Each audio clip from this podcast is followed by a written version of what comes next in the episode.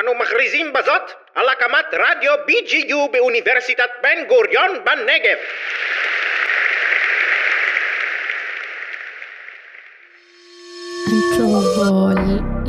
אנתרופול. Entrepreneurship.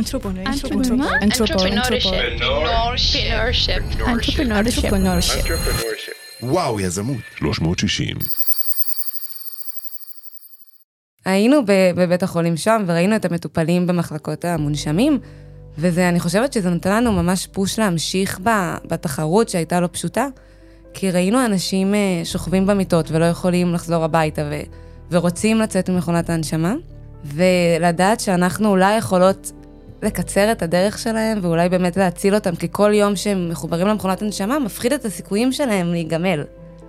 יש איזושהי חוויה כזאת, כשאתה עובד עם נתונים. זה מה שאתה יודע, האנשים הם רצף מספרים של כל מיני מדדים, ואז אתה פוגש את האנשים בפועל, וזה אנשים אמיתיים, שיש להם פנים, שיש להם קשיים, ו... והחיבור הזה נותן איזושהי משמעות שאני... יש, יש משמעות לדברים שאנחנו עושים, יש אנשים אמיתיים מאחורי הדבר הזה, והבן אדם הזה שהצלחנו לנבא נכון, זה יכול להיות בן אדם שיחזור למשפחה שלו. זה מאוד מאוד חזק. היי חברים, כאן בוזי. אני נשמע אולי קצת מוזר כי אני מקורר השבוע. אה, יש כאלה שאמרו לי שזה נשמע יותר טוב. אני לא יודע עדיין אם לקחת את זה כמחמאה או לא. בכל אופן, הייתה לי היום זכות להיפגש בתוכנית עם שלוש סטודנטיות מקסימות שהן אה, צוות קלריטי. הן אה, סטודנטיות לפסיכולוגיה שפיתחו מוצר מציל חיים וזכו בתחרות סטודנטים מובילים חדשנות במגזר הציבורי בהובלת מרכז יזמות 360, גוגל ישראל ומערך הדיגיטל הלאומי. הייתה לנו חוויה מאוד מיוחדת באולפן, הייתה שיחה מאוד מאוד משוחררת על האתגרים בהקמה ועל החלומות לעתיד ומסרים לסטודנטים, ושווה לשמוע עד הסוף, באמת אחלה שיחה. אז שתהיה לכם האזנה מעוררת השראה ונעימה. אז אני יושב פה עם צוות קלאריטי, שאם אתם לא יודעים מה זה אתם עוד תדעו, למרות שאני מאחל לכם שלא תדעו, אבל כדאי שתדעו שזה קיים. נמצאת איתנו יעל שוהם, שלום, נעים מאוד. אורה לוי, שלום לכולם. הדס ורדי, היי. וחסרה קרין פרידקין, אבל איתנו בלב. לגמרי. הכל התחיל כשאני גללתי לי בפייסבוק וראיתי בקבוצה של התקבלתי שמחפשים אה, משתתף נוסף לקבוצה של תחרות שרוצה לפתור בעיות במגזר הציבורי. אז אה, זה היה נשמע לי ממש מגניב, חיפשו למה? מישהו... למה מגניב? למה מגניב? כן. כי זה להתנסות במשהו שפשוט לא עשיתי. הם כזה גם כתבו מה הם מחפשים, כל מיני אה, דרישות תפקיד כזה, שחשבתי שאני מתאימה, מישהו עם אוריינטציה לדאטה, קצת אה, אוריינטציה חברתית, וזה היה נשמע לי מגניב. אז כתבתי להם שאני רוצה להצטרף לקבוצה שלהם, והם כתבו לי, סורי, כבר יש לנו מישהו שיותר מתאים ממך. אוי. כן, זה ממש ביאס אותי, אז אמרתי, לא אכפת לי, ואני אקים קבוצה משלי לתחרות. אז יצרתי קשר עם עוד חברה שהיא אה, מדמחיסטית, ואמרתי לה, בואי נפתח קבוצה, והיא אמרה, יאללה. אז ראינו שחסר לנו עוד שני אנשים מאוניברסיטת בן גוריון כדי להירשם לתוכנית כמו שצריך. אז בדיוק התחלתי אז את התואר השני. לא כזה הכרתי את האנשים, אבל היו שתי בנות שהיו נראות ממש רציניות, הכי טובות בכיתה. אז באתי אליהן ואמרתי, יאללה, רוצות שנעשה משהו? לא היה לי פרטים, לא ידעתי מה בדיוק זה אומר, אבל אמרתי, יש תחרות ואנחנו עומדות לנצח. אמרתי להם, כן, וצריך להגיש את זה כזה מחר מחרתיים, אז אה, תחזירו לי תשובה בהקדם. והם אמרו לי, יאללה, בואו נעשה את זה. ואיך זה היה נראה מהצד שלכם? אני חייבת להגיד, הדס אמרה לנו, כן, זה משהו בקטנה כזה, זה לא יותר מדי השקעה, ככה היא מכרה לנו את זה. כן, אני מחרטטת לפעמים. כן. ואני ואור אמרנו, טוב, טוב, בוא, בוא נזרום איתה, אנחנו לא כל כך מכירות אותה, היא נראית אחלה, בוא נזרום איתה ונקווה שזה לא, שלא, שלא נתקבל. אוקיי, אז מילאתן את הטופס, ניגשתן לתחרות, ומה קרה שם? מתי ידעתן מה אתן הולכות לעשות בעצם? בעצם מהרגע שמילאנו את הטופס הראשון, כבר בחרנו את האתגר שנענה עליו. האתגר שהיה נראה לנו הכי רלוונטי, גם ליכולות שלנו וגם הכי מעניין, וגם עם האימפקט שהכי עניין אותנו, היה של משרד הבריאות. בתור התחלה היינו צריכות להגיש איזשהו קווים מאוד מאוד כלליים לפתרון. עשינו את העניין הזה ממש ממש מהר, כי לא היה לנו זמן, כי מאוד רצינו להיכנס לתחרות ותאריך ההגשה תוך, אה, תוך יומיים, אז בנינו את המוצר שלנו בקווים כלליים, תוך ערב. הגשנו את זה, ולהפתעתנו התקבלנו מתוך איזה 80 קבוצות שהגישו את ההצעות שלהם, לאתגר הזה? באופן כללי לתחרות. באופן כללי לתחרות, אוקיי. הייתה עוד קבוצה שהגישה פתרון לאותו אתגר. אמרו לכם מה בדיוק האתגר? היה לנו בדיוק תיאור של הבעיה. ומה אה, הבעיה? הם פרסמו שבמחלקות המונשמים, צריך כל פעם הרופאים צריכים להחליט את מי, עם מי להתחיל תהליך של גמילה ממכונת הנשמה. ושהיום מחליטים את זה הרבה רופאים גריאטרים שאין להם התמחות ברפואת ריאות, בגלל שאין הרבה רופאי ריאות בארץ. והם צריכים עזרה של מודל, זה, האתגר הזה זה משהו טכנולוגי, צריך למצוא פתרון טכנולוגי, אז הם צריכים עזרה טכנולוגית בלמי, עם איזה מטופלים להתחיל תהליך של גמילה. מי מגיע למצב של הנשמה במכונה? יש הרבה סיבות שבן אדם יכול להגיע למצב שהוא מונשם. אנחנו ספציפית, האתגר שלנו היו אנשים שנמצאים בהנשמה כרונית, שזה אומר שכבר עשו להם כמה ניסיונות גמילה וזה לא הצליח, כלומר הם היו באיזה טיפול נמרץ או במחלקה פנימית, היו מחוברים למכונת הנשמה, תוך כמה זמן ניסו לגמול אותם, זה לא עבד, ניסו שוב, זה לא עבד, ואז הביאו אותם לבית חולים שמתמחה בהנשמות כרוניות. אז כאן אנחנו בעצם מדברים על אוכלוסייה שיש לה אפיון טיפה שונה.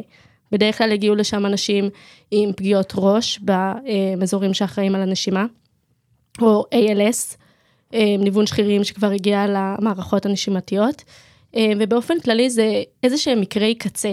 זה מצבים מאוד קיצוניים שבן אדם מגיע למצב שהוא מונשם כרונית, ואין להם איזשהו אפיון אחד. זה בדרך כלל בא ביחד עם איזושהי מחלה חמורה, או פגיעה חמורה אחרת.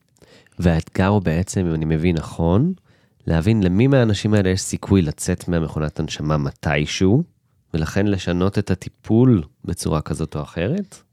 אז בגדול, המטופלים במחלקות המונשמים מקבלים כל מיני טיפולי עזר, כמו פי, אה, טיפולים פיזיותרפיסט או ריפוי בעיסוק, שעוזרים להם אה, בתהליך הגמילה מהנשמה, שזה תהליך ארוך שדורש הרבה משאבים מבית החולים. אה, אז הרעיון שלנו הוא שהמודל שלנו הוא, כן, הוא מנבא את סיכויי הגמילה של המטופל ממכונת ההנשמה, ובעצם ככה הוא עוזר לרופאים אה, להחליט איך לחלק נכון את המשאבים של בית החולים. זאת אומרת, הרעיון, הרציונל הוא לתת אה, למטופלים שיש להם סיכויים גבוהים, לזהות את הנקודה שבה הם יכולים להצליח בתהליך הגמילה ולתת להם יותר פוש, לתת להם עוד טיפולים ועוד שעות עבודה עם הפיזיותרפיסט ועם הריפוי בעיסוק, וככה לעזור להם בתהליך הגמילה ולהוציא אותם לחיים עצמאיים. ואז בעצם לפנות את מכונות ההנשמה לטובת אנשים חדשים שיבואו, ובעצם להציל חיים ככה. נכון. אני מבין נכון את מה שמשתמע.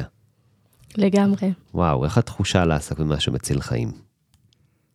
וואו, זה, זה כיף מאוד. היינו בבית החולים שם וראינו את המטופלים במחלקות המונשמים, וזה, אני חושבת שזה נותן לנו ממש פוש להמשיך בתחרות שהייתה לא פשוטה, כי ראינו אנשים אה, שוכבים במיטות ולא יכולים לחזור הביתה, ו... ורוצים לצאת ממכונת ההנשמה, ולדעת שאנחנו אולי יכולות לקצר את הדרך שלהם, ואולי באמת להציל אותם, כי כל יום שהם מחוברים למכונת הנשמה, מפחיד את הסיכויים שלהם להיגמל. אז זו הרגשה מאוד מאוד טובה. וואו. בטח היה תחושות uh, מאוד uh, קשות גם לראות את האנשים האלה. יש איזושהי חוויה כזאת, כשאתה עובד עם נתונים, אז זה מה שאתה יודע, האנשים הם רצף מספרים של כל מיני מדדים, ואז אתה פוגש את האנשים בפועל, וזה אנשים אמיתיים, שיש להם פנים, שיש להם קשיים, ו... והחיבור הזה נותן איזושהי משמעות שאני...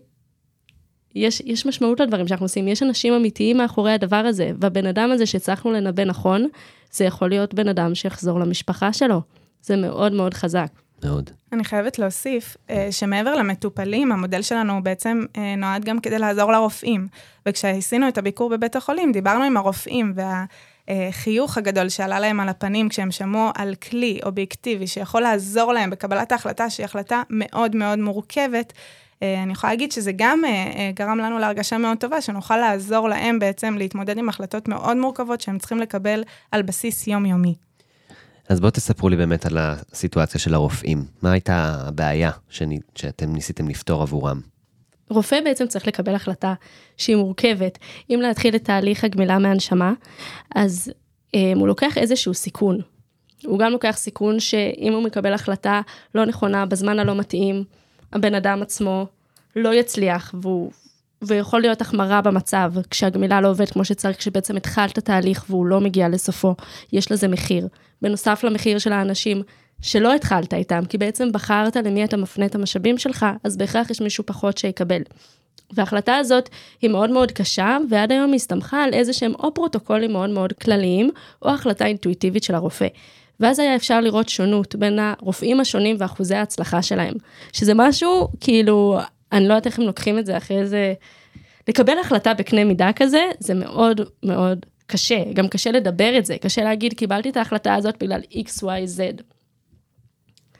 אז בעצם המודל נותן להם את המשהו אובייקטיבי שאתה יכול להתחיל לדבר אליו, שאתה יכול להגיד, זה מה שהמודל אמר, גם אם אני חושב אחרת, למה? בגלל המדדים האלה, והמדדים האלה, והמדדים האלה, וזה לא סתם תחושה, זה לא סתם ניסוי וטעייה, יש לך איזשהו כלי השוואתי. אז בעצם המוצר שאתן פיתחתן בתוך התחרות הזו, היא כלי עזר, ערכה כזאת לרופא, שיעזור לו לקבל את ההחלטה הנכונה ברגע האמת. היא כמו מין מחשבון מאוד מאוד מורכב, כן. שנותן לו איזושהי תוצאה ואומר, אוקיי, עכשיו תחליט. נתתי לך את כל המשתנים החשובים, את המשתנים הכי אינדיקטיביים, ועכשיו תיקח את זה, ואם יש לך משתנה שאני לא התחשבתי בו, אז תוסיף אותו. אבל um, ההחלטה היא בידיך, ואני מנגיש לך את הנתונים האלה. אוקיי, אז עכשיו אני רופא, ולא מדע הנתונים, ואני צריך לקבל את ההחלטה, יש לי חמישה חולים, אני צריך להחליט מי מהם אני הולך לגמול. תתארו לי איך זה מתחיל בעצם, השימוש בכלי הזה שפיתחתם. אז הרופאים, בשלב הזה, אה, הרופאים מזינים את הנתונים של המטופלים, בעצם את המדדים שהמודל לוקח בחשבון, שמתבססים גם על אה, ספרות מקצועית, גם על התייעצות שלנו עם רופאים בבית חולים שוהם, וגם uh, על הנתונים שקיבלנו uh, מבית חולים גדול בארצות הברית.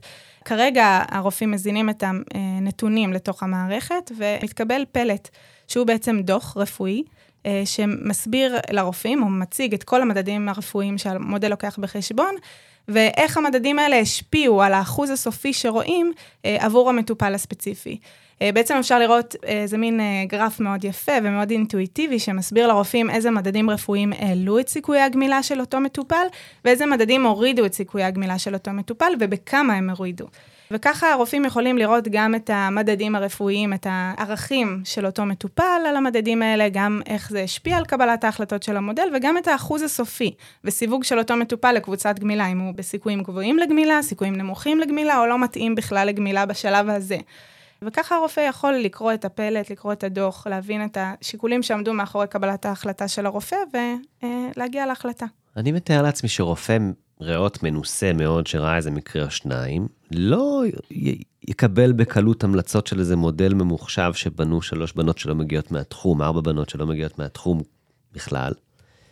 היו לכם מקרים כאלה של פקפוק וחוסר אמון ו- ואתגר כזה? אני חושבת שהנושא שאתה מדבר עליו זה נושא מאוד מאוד גדול, שגם מאוד כזה עמד לעינינו כשבנינו את המודל, ואני אתייחס אליו שנייה מנקודת מבט קצת רחבה יותר. Mm-hmm. הסיפור הזה של האמון שאנחנו רוכשים ל-AI, אמ, כאילו, איך אנחנו מקבלים בכלל החלטות שקיבל מחשב כשאנחנו בני אדם? אני חושבת שאנחנו בתקופה סופר חשובה, שנבנה האמון הזה, שאנשים מתחילים לכתוב לצ'אט GPT וכאילו לסמוך על התשובות שלו, לאט לאט. אז זה מין גם תהליך כזה שקורה עכשיו בזמן שאנחנו נמצאים בו. מעבר לזה, עשינו המון כדי לבנות את האמון הזה. הרופאים היו חלק מתהליך הבנייה של המודל, כדי לראות שכל ההחלטות שהתקבלו הן באמת הגיוניות ונכונות מנקודת המבט של הרופאים. איך מדברים עם רופאים? מה זאת אומרת? איך, איך מנגישים את זה לרופאים? מה צריך לעשות כדי שרופאים יפתחו אמון? אז קודם כל לשאול אותם, אוקיי. היי רופאים, מה אתם צריכים כדי לפתח אמון? איזה מידע אני יכולה להביא לכם כדי שתאמינו לי? ואז להראות להם את זה ולשמוע מה הם אומרים, רגע, זה לא הגיוני, לא הבנתי. ומכאן לפתח גם ברמת המודל עצמו וגם ברמת חוויית המשתמש, משהו שיהיה נגיש, משהו שאפשר להשתמש בו ולהאמין לו.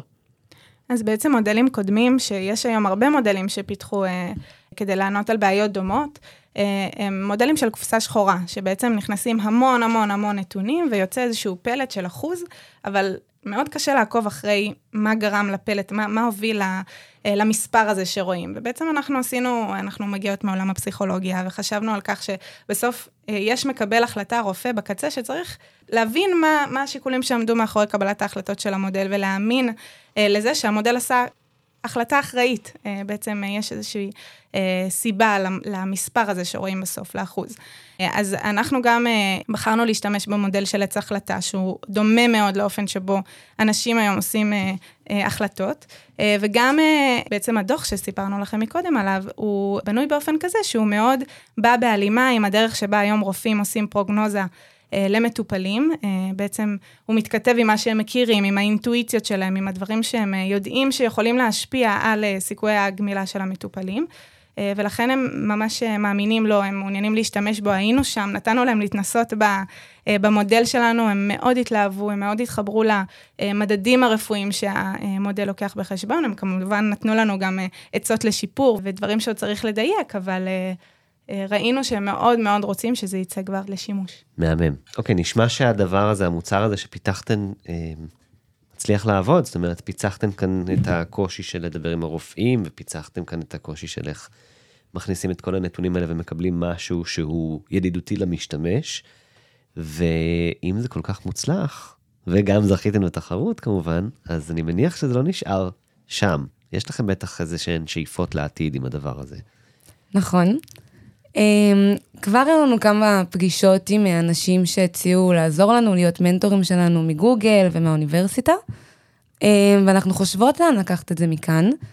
אה, השלב הראשון שאנחנו רוצות לעשות זה אה, לגייס אה, משקיעים בפרויקט שלנו, אז אנחנו מתחילות להשתתף בכל מיני תוכניות, כמו התחרות של בן גוריון. אה, זאת, התחרות הזו. כן. של מרכז היזמות. אז יש עוד כל מיני תחרויות, כמו מגנט. אמ, וקקטוס, שאנחנו נרצה להשתתף בהם. יופי. כן. אמ, וגם אה, ישבנו עם המנטור שלנו מגוגל, הוא הסביר לנו מה השלבים הראשונים שמקימים בעצם סטארט-אפ. שהשלב הראשון שאנחנו עומדות בפניו זה להשיג אה, פרטנרים שהם בתי חולים, שנוכל לעשות איתם את כל הבדיקות של המודל שלנו, על מטופלים אמיתיים. כשהתחלתם את הלימודים, דמיינתם שתקימו סטארט-אפ תוך כדי הלימודים? אני עדיין לא מדמיינת את זה.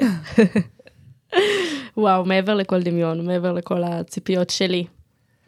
התואר זה מטורף, מה החממה הזאת של האוניברסיטה יכולה לתת לאנשים לעשות. זה איזשהו מרחב בטוח לנסות את כל הדברים שלא חלמת אפילו שאתה מסוגל לעשות. כן. וואי, זה ממש, ממש מעניין לנסות להיכנס רגע לראש שלכם, לחשוב על כל התהליך הזה שאתן עוברות. רציתי להגיד לכם המון המון תודה. קודם כל על מה שפיתחתן, בשם כל אותם מונשמים ואותם רופאים שצריכים את הדבר הזה, וגם בשם האוניברסיטה. אני חושב שזו שגרירות נפלאה לאוניברסיטה, למרכז היזמות. מרגיש ממש גאווה גדולה לדבר איתכם. ורציתי לשאול אם יש לכם איזה מסר אחרון לקהילה שלנו, או למי שמאזין. אני חושבת שהיופי של הפרויקט שלנו הוא שהוא משלב דיסציפלינות שונות. אם אנחנו מדברים על אוניברסיטה אה, ושיתופי פעולה שיכולים לצאת מתוך אה, פקולטות שונות, מתוך אה, אה, אה, תחומי עניין שונים, אני חושבת שזה היופי בפרויקט שלנו, שבעצם לקחנו את העולם של הפסיכולוגיה ואת העולם של הנתונים ומדעי המחשב, ושילבנו את ה... את כל הדבר הזה לכדי רעיון ו- ופתרון שהוא באמת uh, טוב לסיטואציה, והוא לוקח בחשבון הרבה מדדים שאם uh, היינו באות כולנו מאותו תחום, uh, אז, אז אני חושבת ש- שזה לא, לא היינו מגיעות לפתרון כזה טוב. Uh, אז אולי זה המסר, לעשות, ש- לעשות שיתופי פעולה בין פקולטות, בין דיסציפלינות. Uh, uh, אני חושבת ש- שזה המתכון ל- להצלחה. זה יופי. וגם אה, להאמין בעצמכם. אנחנו הגענו לפרויקט ולא חשבנו שנצליח אה, לזכות בתחרות, בכלל להישאר עד השלב האחרון של התחרות, כי היינו מול אנשים שחלקם עשו כבר כמה אה, יוזמות, ולא ויתרנו והמשכנו וקיבלנו מלא תמיכה. אה, אז זה מראה שבאמת כולם, כל מי שיש לו passion הזה יכול להצליח ולהתקדם. יס. Yes. אני רוצה להוסיף גם עוד משהו. כל אחת אומרת את המסר שלה. אני חושבת שאפשר להגיע לאוניברסיטה ולעשות את התואר ולסיים את זה שם, אבל יש המון המון דברים שקורים באוניברסיטה, דברים מטורפים, שאם שנייה כזה פותחים את העיניים, אז כאילו קורה פה. אז uh, לשים לב לדברים האלה ולמצוא איך אתם מצליחים להשיג את המטרות שלכם דרך מה שהאוניברסיטה מאפשרת, לא רק בתחום הלימודי באמת פרופר. איזה יופי, איזה כיף לשמוע את כל זה. אז אה, אה, בוא ניפרד. היה לי ממש תענוג להיות איתכם כאן. גם לנו, תודה רבה. יופי. תודה על ההזדמנות. הבנות ביקשו להודות גם לפרופסור ארנון שטורם, לשיר לוי ולשילה כהנים על הליווי המסור בתחרות מהצד של האוניברסיטה. נקווה שאנחנו קרובנו לא נגיע למצב של מונשמים, אבל אם כן, טוב שיש את צוות קלריטי. נשתמע בפרק הבא. יש לך קול של שדרני, יש לי אבל קול של שיר. ממש. ממש. אוקיי. יופי. בא לי שתרדימי אותי, למשל. אומייגאד, איזה כיף. איזה מחמאה, קול מרדים. צומת גיאה, תזמנו... אה,